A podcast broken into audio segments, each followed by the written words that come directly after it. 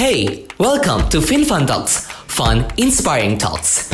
Be prepared because we are going to start in 3, 2, 1. Halo semuanya, welcome back to podcast FinFun Talks, Fun and Inspiring Talks. Kembali lagi sama gue Andrea, dan pada kesempatan kali ini jujur gue seneng banget akhirnya gue bisa bawain lagi podcast FinFun Talks, karena terakhir gue bawain itu di podcast perdana kita, uh, yaitu membahas tentang detail dari acara Finference 2020 dengan bintang tamu ketua acara kita sendiri yaitu uh, Theodore Henok sebagai ketua dari Finference 2020. Nah, untuk kalian yang baru pertama kali nih dengerin podcast FinFun Talks, kalian bisa langsung cek-cek episode-episode lainnya, terutama episode pertama yaitu penjelasan mengenai apa sih uh, acara dari Finference 2020 ini.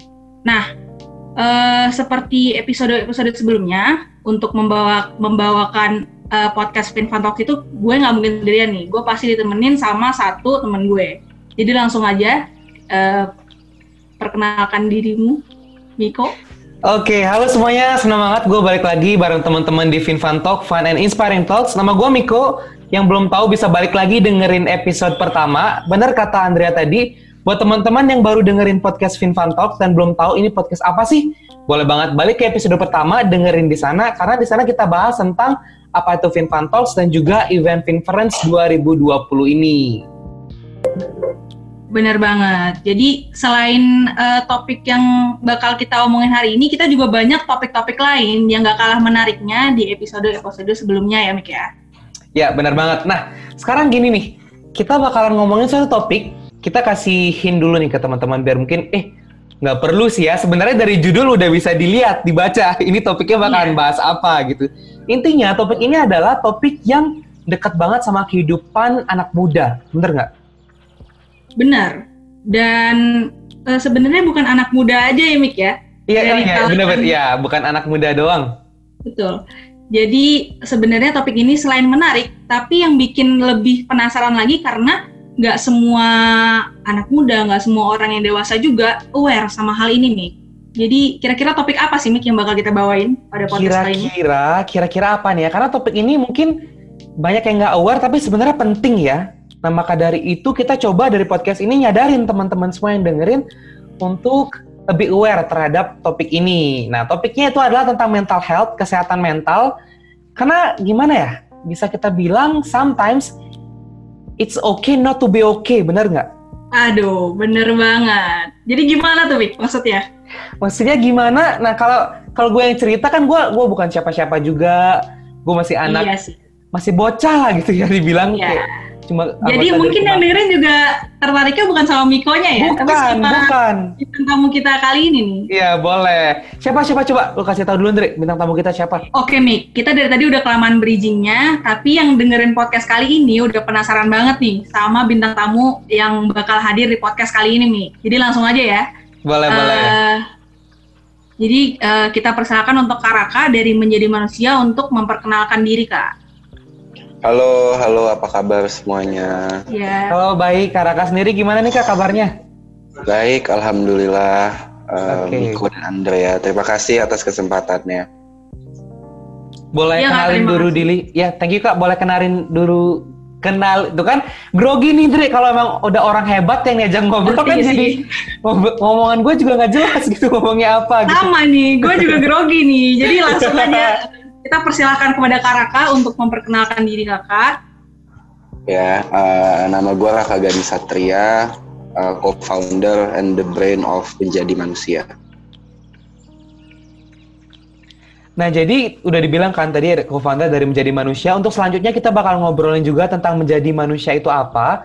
Cuman sebagai pemahbah nih di awal, karena kita juga tadi udah bilang kita akan bahas mengenai kesehatan mental dari perspektif kakak sendiri, yang disebut dengan kesehatan mental itu apa sih?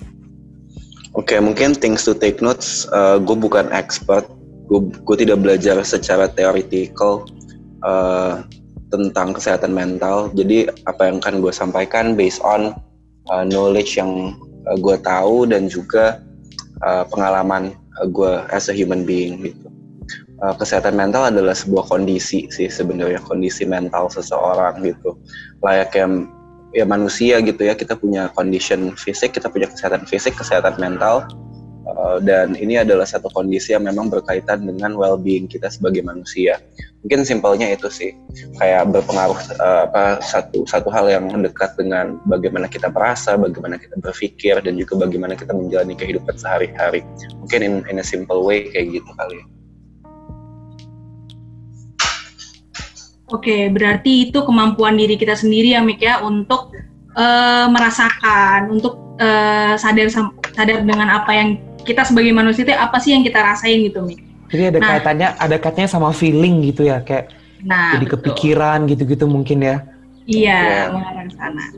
Nah, Kak, kalau misalnya berdasarkan knowledge Kakak nih, berdasarkan pengalaman Kakak, uh, kita mau nanya Kak, uh, menurut yeah. Kakak bagaimana indikator kesehatan mental manusia yang dapat dikatakan atau dapat tergolong baik, Kak? Oke, okay, uh, mental condition seseorang, semua orang punya mental health masing-masing. Jadi it's a different between mental health dan juga mental illness. Mental health is a condition, mental illness is a sickness. Gitu. Nah, dari mental illness, uh, dari mana sih tolak ukurnya seseorang terkena atau enggak adalah ketika uh, ini sudah berdampak pada kehidupan sehari-hari. Uh, orang tersebut misalnya uh, jam tidurnya berantakan sehingga menyebabkan susah bangun.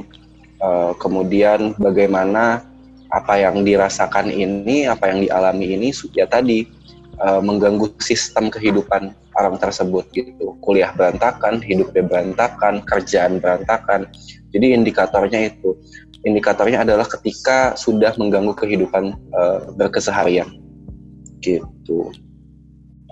Berarti intinya kalau emang udah mengganggu keseharian itu udah bisa dibilang stepnya udah lebih tinggi ya dari cuma sekedar mikir-mikirin masalah aja gitu. Nah, iya betul. Oke, okay, nah selanjutnya nih kak, jadi gue kayak ada penasaran gitu, emang se bisa separah apa sih saat itu mengganggu keseharian kita atau mungkin kakak ada pengalaman sendiri gitu dari kesehatan mental, gara mungkin anxiety, overthinking dan lain sebagainya yang memang berpengaruh jelas gitu terhadap kehidupan dan keseharian kakak. Oke, okay, uh, me myself have an ADHD namanya, Attention Deficit Hyperactivity Disorder, sebuah kelainan yang membuat sistem kerja otakku berbeda dengan manusia pada umumnya. I question a lot of things in life dalam hidup gitu, sehingga lumayan lah, lumayan, lumayan mengganggu uh, kehidupan sehari-hari, susah tidur, kemudian susah bangun, nggak bisa adapt dengan condition uh, di society gitu. Jadi hal ini yang membuat gue akhirnya rutin lah ke psikolog dan juga ke psikiater Nah, kenapa ini menjadi penting gitu ya? Karena uh, balik lagi lah penyakit mental itu sama pentingnya dengan penyakit fisik gitu. Bagaimana uh, kalau misalnya fisik kita nggak baik, kita pasti tahu gitu simptomsnya. Kemudian kalau misalnya condition mental itu kita nggak kelihatan yang jadi permasalahan kan di situ. Jadi ketika mental kita tidak baik-baik saja, kita mau nggak mau harus periksa ke psikolog dan ke psikiater gitu. Talk to professional karena kalau misalnya emang kita jatuh gitu kita luka kita biru kita tahu kita sakit. Tapi kan condition uh, mental kita kan kita nggak tahu kita nggak kita nggak bisa ngeliat di dalam diri kita gitu. Kayak kondisi mental kita saat ini seperti apa. Tidak ada tidak ada luka biru tadi ya kayak dipukul. Jadi menurutku personal kesehatan mental sangat penting sih. Bahkan sama pentingnya dengan kesehatan fisik. Kak gue jadi penasaran nih. Kayak misalnya kita sebagai mahasiswa gitu kan kadang mungkin ngerasa wah beban nih atau jenuh lain sebagainya. Tapi kayak untuk mengambil langkah yang lebih jauh misalnya ketemu dengan psikiater psikolog itu di saat seperti apa kita ngerasa oh ini atau mungkin dari pengalaman kakak sendiri ya pas momen seperti apa kakak akhirnya memutuskan oh oke okay, gue udah gak kuat nih. Udah gue harus ketemu orang yang memang ahli. Atau enggak mungkin bisa mikir sekedar ya udah paling gue tinggal butuh me time dan break dari kegiatan gue udah cukup gitu balik lagi tadi kan kita ngomongin perkara indikator ya. Indikatornya adalah ini sudah mengganggu kehidupan kita berkeseharian belum? Gitu. Jadi ya tolong kuatnya itu apabila ini sudah mengganggu kehidupan kita berkeseharian, pola hidup kita berubah dan lain-lain ya ini menjadi satu satu hal yang eh, menjadi konsiderasi kita untuk pergi ke psikolog atau ke psikiater sih. Oke, jadi kayak emang udah nggak bisa kita selesai sendiri lah ya intinya. Ya, dan kita kan nggak bisa ya, maksudnya kita nggak bisa self diagnose dan ini satu hal yang nggak boleh banget kalau menurut aku personal. Nah ini benar nih kak menarik karena kadang banyak juga anak muda yang bilang kayak wah gue ada masalah mental nih ada ini ada itu padahal kan hmm, itu enggak lah Yeah, yeah. Aku pun nggak punya, aku pun kayak I learn about mental health, tapi aku nggak punya kapabilitas untuk nge, nge, nge self ngediagnose orang lah kayak orang ini kayaknya bipolar deh, kayak dia OCD, kayak dia anxiety. Aku tidak punya kapabilitas untuk berbicara hal tersebut gitu. Jadi pun teman-teman juga gitu, ketika memang tidak belajar secara teoritikal tentang kesehatan mental ini sendiri, kita tidak punya kuasa untuk melabeli diri kita ataupun orang lain kalau misalnya kita stres banyak masalah itu indikatornya belum tentu depresi loh untuk untuk uh, sampai depresi dan stres it's, it's two different uh, apa namanya game yang yang memang sangat berbeda antara depresi dan juga stres dan juga bipolar ataupun mood swing jadi penting adalah ketika lagi nggak baik-baik aja untuk tetap pergi ke psikolog ataupun ke psikiater sih karena yang bisa nge-state kita kenapa ya orang yang belajar secara keilmuan gitu. Nah ini okay. benar nih, bentar, uh, bentar gue mau bilang dulu nih ke teman-teman yang lain yang dengerin. Jadi, boleh, boleh, boleh. Jangan suka self diagnose gitu berarti. Jangan bilang oh gue depresi nih ini itu. Jadi kan kayak benar. kayak bos sendiri panik sendiri padahal belum tentu. Lebih baik ya, kita ketemu orang yang mau benar gitu. Ya gue setuju juga sama Miko, tapi di samping itu Mik, kita nggak boleh malu kalau misalnya kita udah ngerasa ada yang gak enak nih sama diri kita sendiri atau ada ya uh, problem sama mental di dalam diri kita sendiri, kita juga nggak boleh malu untuk pergi ke psikolog ya kak? Betul banget, karena kan kita kalau misalnya kita batuk, kita ngerasa nggak baik-baik aja secara fisik, kita mau kan untuk pergi ke dokter. Iya. Kenapa when it comes to our mental health, ketika kita tahu ada hal yang nggak baik sama diri kita, kita takut untuk memeriksakan. Karena kan ketika kita di sana pergi ke psikolog ataupun ke psikiater, kita nggak gila. Gitu. Iya. Kayak banyak aspek mendasar untuk untuk akhirnya seseorang dilabeli um, memiliki sebuah penyakit mental gitu. So, apabila pada akhirnya di, memang betul kita punya penyakit mental, it's okay gitu. Seperti tadi yang kalian bilang, it's okay not to be okay gitu. Bener banget. Jadi itu uh, kita tuh penting untuk aware sama kesehatan mental diri kita sendiri, gitu ya kak. Nah selanjutnya nih kak, aku mau nanya. Ini udah pasti ada korelasinya sih. Tapi uh, aku mau nanya, ada nggak sih korelasi platform yang kakak bentuk yaitu dari menjadi manusia ini dengan upaya memberantas keterpurukan akibat kesehatan mental yang tergolong rendah kak? Ada nggak tuh kak korelasinya? Oke, okay, korelasi antara menjadi manusia dengan uh, kesehatan mental. Tadi uh, seperti aku udah uh, bridge ke kalian ya, aku udah jelasin ke kalian bahwa tadi aku punya mental illness tadi ya. Nah, nah ketika aku rutin pergi ke psikolog ke psikiater aku ngerasa nggak cocok obat. Sehingga aku kenal drugs illegal namanya tembakau gorila sehingga uh, aku hampir overdosis lah pada saat itu. Dan aku dilarikan ke rumah sakit jiwa selama dua minggu. Nah, ketika di rumah sakit jiwa itu was the moment that changed my life actually, di mana aku benar-benar sempatlah tangan kakiku diikat. Dan itu was a moment yang benar-benar bikin aku nanya lu mau ngapain lagi sama hidup lu dan akhirnya di situ aku tahu oh aku punya kesimpulan I think I want to help people. Aku mau bantu orang lain lewat apa. Pada saat itu aku sukanya konten. Jadi memang aku bikin menjadi manusia pun tujuannya itu gitu. Untuk ngasih tahu ke orang bahwa ketika kita punya masalah ya kita nggak pernah sendiri. Um, kita kita banyak orang yang punya masalah yang sama ataupun jauh lebih berat dibandingkan kita. Mungkin itu sih korelasinya. Dan juga kita pengen ketika aku bingung sama hidupku pada saat itu aku larinya ke drugs gitu. I try to find the answer in in tembakau gorila gitu. Ketika aku bikin menjadi manusia ya aku mikir there there must be a lot of people that question a lot about life also just like me. Jadi di situ yang aku uh, akhirnya bikin menjadi manusia untuk bantu orang. Jadi korelasinya dengan kesehatan mental ya ada sih menjadi manusia gitu Oke, jadi benar-benar uh, platform menjadi manusia ini berangkat dari uh, diri kakak sendiri ya kak, dari pengalaman kakak ya. Nah, uh, selanjutnya nih kak, apakah dari platform menjadi manusia ini, apakah ada pesan tersirat uh, dari kakak mungkin atau dari uh, tim menjadi manusia untuk para followersnya, untuk para pendengar, penonton dari YouTube-nya mungkin menjadi manusia? Apakah ada pesan tersirat untuk para uh, audiensnya gitu dari menjadi manusia kak. Pesan tersirat maksudnya? Apakah ada mungkin uh, maksud atau ada pesan-pesan khusus yang mau kakak sampaikan dari konten-konten yang dibuat dari menjadi manusia itu kak? Oke, okay, sebenarnya yang pengen kita sampaikan ya tadi it's okay untuk untuk untuk tidak baik-baik saja sama hidup kita gitu. It's okay untuk punya masalah dalam hidup. Life is fuck up anyway, hidup tai aja somehow. Tapi kan lo nggak ngadepin tainya sendiri gitu. Kayak ada banyak orang yang menghadapi tai yang sama kayak lo gitu. Dan you're not the only one who are facing that shit sih.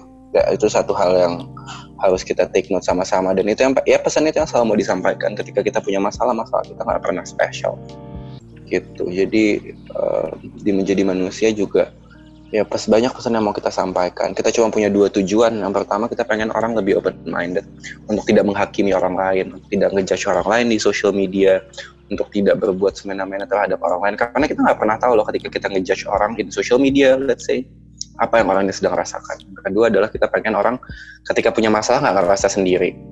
Kembali lagi ke yang tadi aku bilang, masalah kita nggak pernah spesial. Ketika kita tahu ada orang yang masalahnya sama-sama kita ya, somehow we have a support system connected dengan sendirinya. Gitu sih.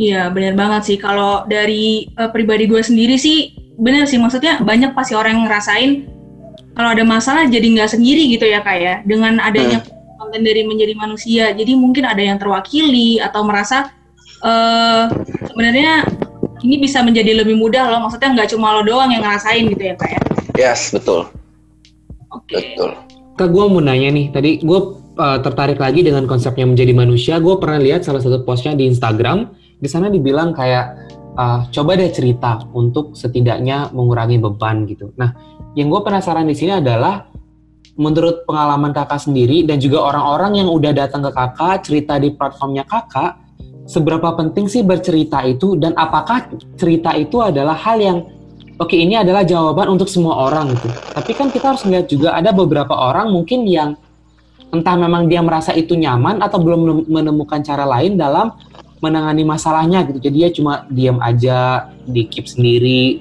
dan gak mau cerita. Nah itu gimana tanggapan kakak? Oke, okay, uh, eh, apa namanya? Yang harus diketahui bahwa ketika kita punya masalah kemudian kita cerita, itu meringankan beban yang kita punya, gitu. Nah, nangkep ya. Jadi ketika kita punya masalah banyak, bayangkan masalah itu di dalam satu tas, kita bawa tasnya isinya batu, batu itu masalah. Ketika kita cerita kita mengurangi batu tersebut. Jadi badan kita lebih santai kita lebih rileks. Jadi ya itu kenapa bercerita sama orang lain tuh cukup penting kalau buat aku ter- pribadi. Reach out to someone. There will always be someone who will listen to you. Siapa pun itu gitu. Sahabat teman eh, pacar keluarga gitu itu sih kurang lebih. Jadi ini bisa dibilang kakak sendiri mengencourage orang-orang untuk coba deh cerita ke orang-orang yang dipercaya gitu. Iya dan dan balik lagi kadar ya kadar. Kadar ataupun indikatornya apa yang diceritakan uh, apakah orang yang diceritakan tuh siap mendengar ceritanya. Kemudian kalau misalnya sudah semakin parah ya go talk to professional. Pergilah ke psikolog pergilah ke psikiater gitu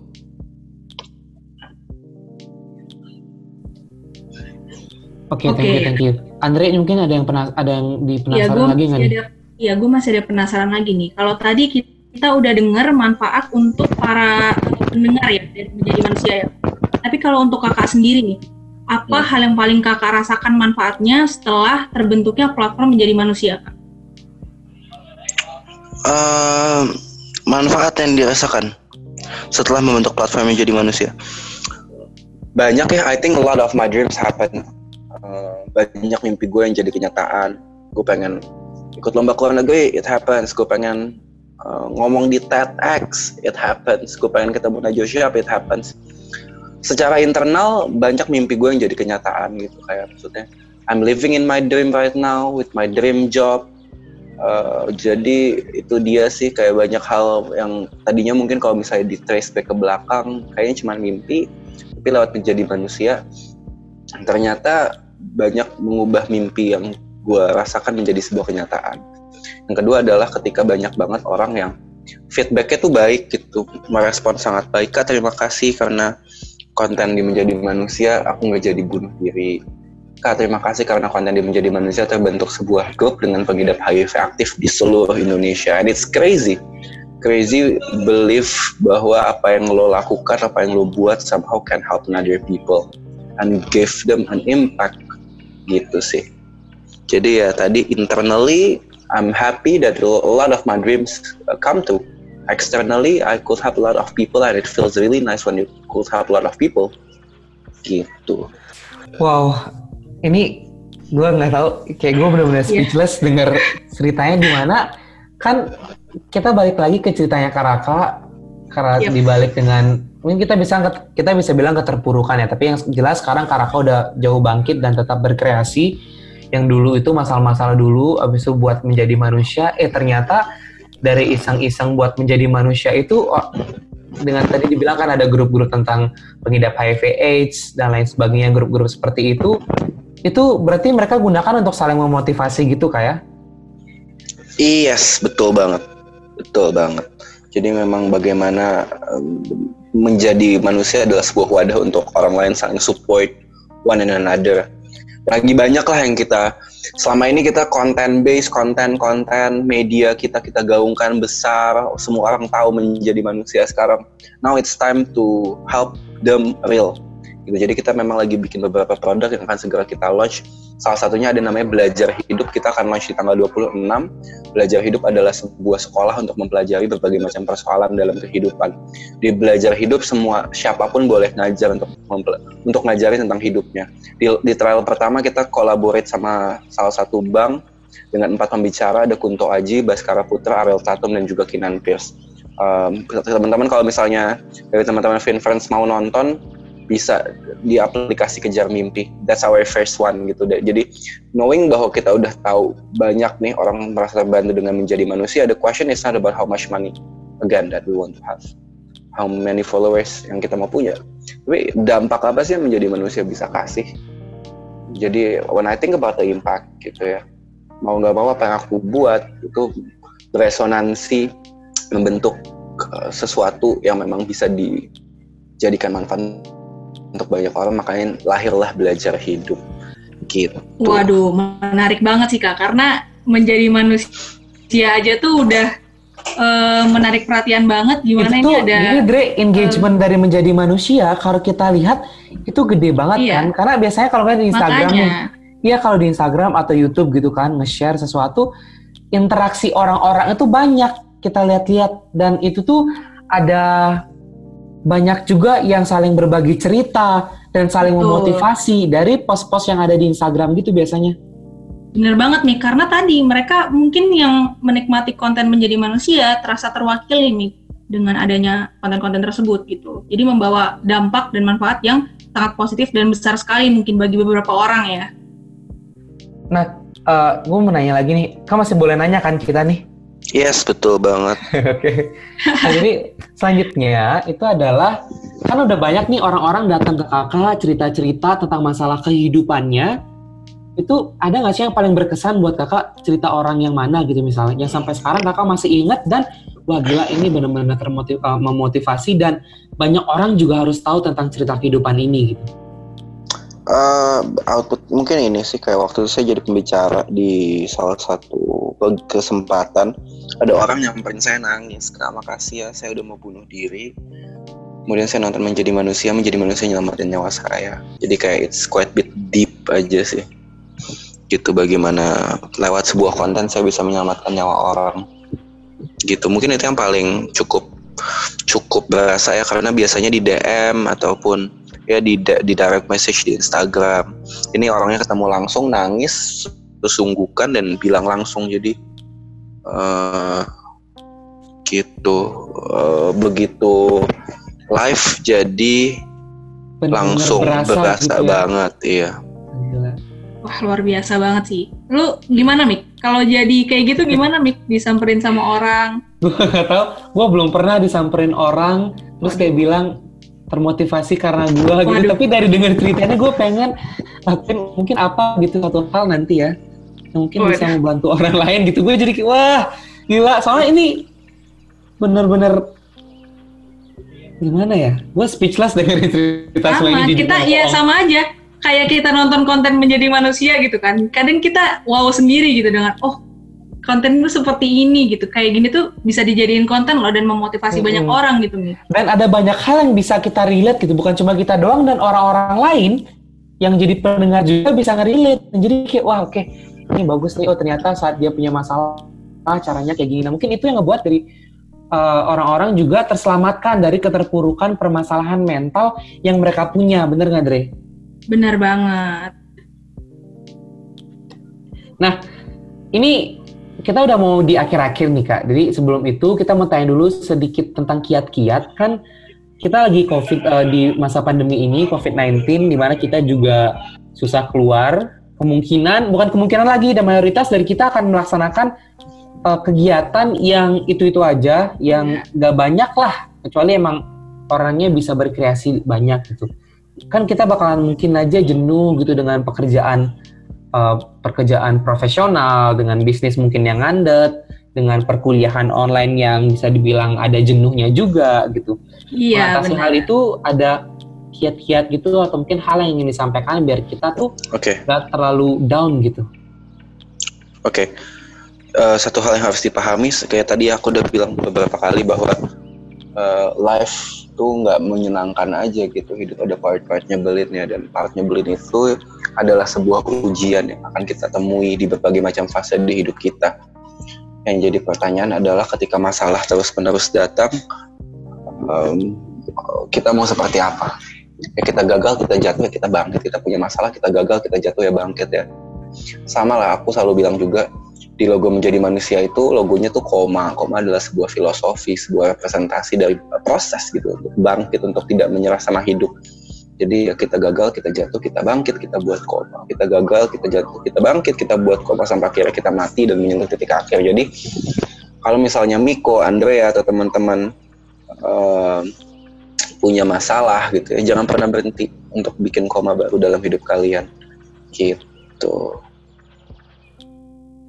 Oke, benar banget. Karena dari tadi ya eh, logo yang kakak cerita, yang kakak jelasin tadi itu udah merepresentasikan, mempres, uh, merepresentasikan ya kayak, aduh belibet gue Mik, saking bagusnya logo menjadi manusia Mik.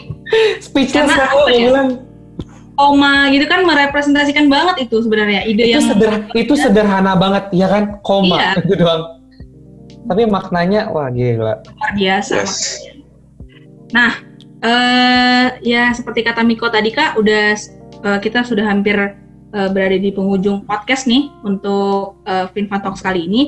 Uh, aku mau nanya, uh, kita semua mau nanya ke kakak dengan tadi udah kakak ceritain bagaimana awal terbentuknya platform menjadi manusia dan juga uh, apa perasaan dari para followers dan audiensnya. Apa sih harapan kakak ke depannya dengan keberadaan platform menjadi manusia manusia ini dan mungkin pesan-pesan yang mau kakak sampaikan ke audiens yang lebih luas lagi nih uh, dari daripada konten dan platform menjadi manusia ini sendiri. Harapan dari menjadi manusia sendiri adalah ya tadi ya for me money is bonus lah, money, fame, numbers of followers is just a bonus gitu. Um, tapi gimana menjadi manusia bisa bantu lebih banyak orang lagi. It's, it's not about the money, it's not about the numbers of followers, but how much people that, how many people that we could help dengan adanya menjadi manusia. Jadi harapannya bisa bantu lebih banyak orang lagi. Banyak produk-produk ataupun program-program yang sedang kita siapkan untuk bantu orang lebih banyak lagi sih. Gitu. Jadi ya tadi uh, harapannya semakin banyak orang yang memang uh, terbantu, merasa terbantu dengan adanya menjadi manusia. Oke. Terus terakhir banget nih Kak, ada nggak closing statement yang bisa Kakak sampaikan untuk para pendengar podcast Talks kali ini, terutama kepada teman-teman atau pendengar lainnya tentang kesehatan mental dan perjuangan menggapai mimpi mereka Kak? Ada nggak kayak pesan khusus yang mau Kakak sampaikan gitu? Ya aku yeah, selalu yeah. percaya ada tiga mindset yang selalu aku tanamkan di yang pertama adalah I become what I think about. Saya akan menjadi apa yang saya pikirkan. 25 tahun aku hidup aku beneran jadi apa yang aku pikirin gitu kayak banyak hal dalam hidupku yang gak masuk akal menjadi sebuah kenyataan gitu. Jadi ya I become what I think about that's the first mantra. The second mantra adalah amor fati, jatuh cinta dengan takdir. Ketika kita bermimpi sesuatu, ketika kita menginginkan sesuatu dan tidak menjadi kenyataan, ya amor fati jatuh cinta dengan takdir berbaik sangkalah bahwa takdir sedang menyiapkan yang lebih baik untuk kita. Bahwa takdir sedang menyiapkan yang jauh lebih baik untuk kita dan semuanya akan terjadi di waktu yang tepat. Jadi tadi uh, I become what I think about yang kedua amor fati jatuh cinta dengan takdir. Sehingga ketika aku menggabungkan dua konsep ini menjadi sebuah kesimpulan bermimpilah setinggi tingginya berekspektasilah serendah rendah semoga okay. bisa membantu. Thank you banget Kak Raka dengan apa yang dibilang. Thank you bermimpilah setinggi-tingginya dan berekspektasi apa tadi kak?